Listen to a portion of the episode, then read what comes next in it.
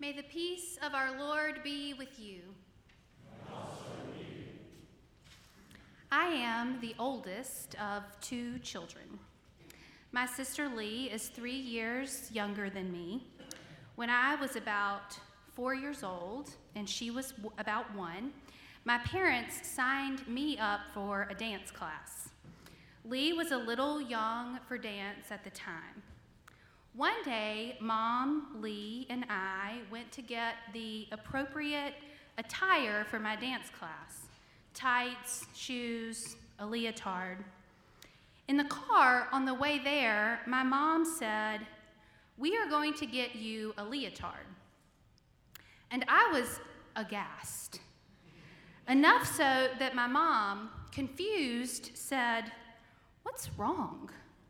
To which I replied, with all the shock and horror that a four year old can muster, Why are we getting Lee a tard?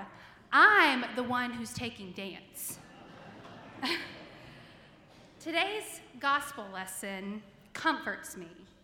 Maybe it's because I see myself in the oldest sibling, the one who is perhaps rightfully appalled that his younger sibling is welcomed home with a lavish party. Those words, you are always with me, and all that is mine is yours, reminds us that even in our anger, God is with us. Today's gospel lesson comforts me. Maybe it's because I see myself in the younger sibling, the one who comes to himself, recognizes his mistakes, and returns home. We all make mistakes. We don't always get to return to the way things were, but we do get to return home to a God who welcomes us with celebration, a God who never left us. Today's gospel lesson comforts me. Maybe it's because I see myself in the Father, the one who wants to bring peace to the family, to restore everyone to where they belong, and to celebrate with them. On the days when it seems impossible to imagine every creature in heaven and on earth and under the earth and on the sea and all that is in them, saying to the one who sits on the throne and to the Lamb be praise and honor and glory and power forever and ever. There is comfort in seeing the loving parent in this parable seek to restore the family. Today's gospel lesson comforts me. It is probably one of the most familiar stories in the Bible, partly because we see ourselves in all the primary characters. We recognize God's grace in our lives through the parent, the older sibling, and the younger sibling. We are grateful that the story ends with each character forgiven and freed, that they all eventually wind up at the celebration, that, as Anne Lamott says, grace bats last. In short stories by Jesus, Amy Jill Levine warns that if we hear a parable and think, I really like that, or worse, fail to take any challenge, we are not listening well enough. We should be comforted by this parable, and we should be challenged. Today's gospel lesson challenges me. Maybe it's because I see myself in the older sibling, the one who is angry and confused that someone who has hurt them so badly could be welcomed so fully. It's partly because I've lived my life in the way that I was expected to live it, the way that my family and the church expected me to live it. It's the sense that I've earned God's grace by living out these expectations, and others should have to earn it too. Today's gospel lesson challenges me. Maybe it's because I see myself in the younger sibling, the one who walks away deliberately the one who brings grief to the family. I think it's because I deliberately walked away from the church of my youth. My own family has been supportive of my calling, but there are those in the tradition I grew up in who would frown upon the audacity of me standing here as a woman delivering this sermon. The younger son likely had his reasons for walking away from his family.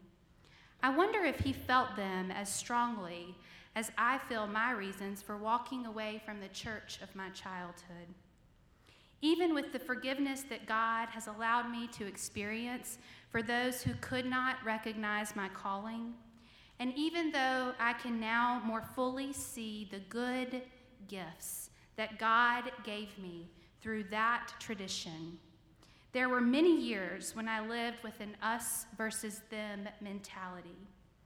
The sense that I might need grace from the very people who I think most need God's grace is a challenge. Today's gospel lesson challenges me. Maybe it's because I see myself in the parent, the one who gives grace even when someone has wronged them, or more importantly, wronged someone they care about. On the days when I look around me and see the hurt and pain that others have caused, hurt and pain that they sometimes don't even recognize yet, and still feel an expectation to love them, I struggle to find the grace to love them before they have answered for their wrong. The sense that grace binds justice in the heart of the loving parent is a challenge. In her reflection on today's lesson, Lisle Gwynn Garrity says the word prodigal is commonly used to describe the son who squanders his inheritance. Yet this parable invites us to consider how God's grace is also prodigal, extravagant, lavish, illogical. God's grace isn't earned. God's grace isn't given by human standards of who is deserving. God's grace isn't bound by our understanding of justice.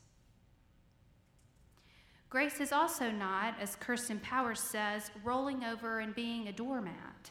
It's not a tool to excuse harmful behavior or defend the status quo. Grace doesn't demand you check your passionate beliefs or your personality at the door. Grace is the younger son coming to himself, as the scriptures say, and practicing the words that he needs to say to his father in asking to be restored. And it is the younger son not really needing those words because his father is so overcome with joy that he has returned. Grace is the father coming out to comfort the older son when he cannot grasp the forgiveness his younger brother has received. And it is the older son speaking honestly about the pain that he feels. Grace is the Father loving both of his sons enough to try to restore them both. Grace is everyone belonging at the party. We see ourselves in all the characters presented here, but we often leave one out the narrator, Jesus, fully God, fully human standing before the crowd, telling them and telling us this parable of grace. The prodigal God who has come into our world incarnate to show us how to live out prodigal grace. The prodigal God who eats with sinners and spends time with the marginalized the prodigal God who loves and heals and embraces without condition. The prodigal God who calls people to self reflection, self awareness, and repentance. The parables that precede today's parable are about the lost sheep and the lost coin, and they both end with the angels rejoicing over one sinner who repents. our prodigal God calls us to repentance.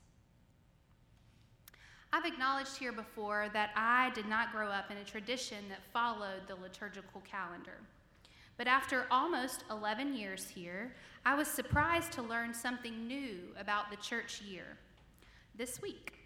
On the liturgical calendar, today is called Laetare Sunday, named such for the fir- first few words of the traditional Latin entrance for the Mass for the fourth Sunday of Lent. I know we have a few Latin nerds in the room who will not be surprised when I tell you that Laetare means rejoice. So, like the third Sunday in Advent, this is a Sunday meant for joy. You can see that Major is wearing his pink tie underneath his robe for that reason. Lent is a season of self reflection, self awareness, and repentance. And right smack dab in the middle is this day for joy. Our prodigal God calls us to repentance so that we might rejoice on the other side of grace.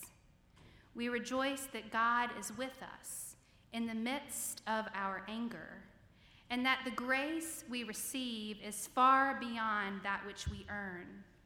We rejoice that we can return home to our God and that one day we will have the capacity to forgive those who have wounded us the most. We rejoice that God will one day restore all of us to a new creation, that the kingdom we pray and work for on this side will come to its fullness on the other side.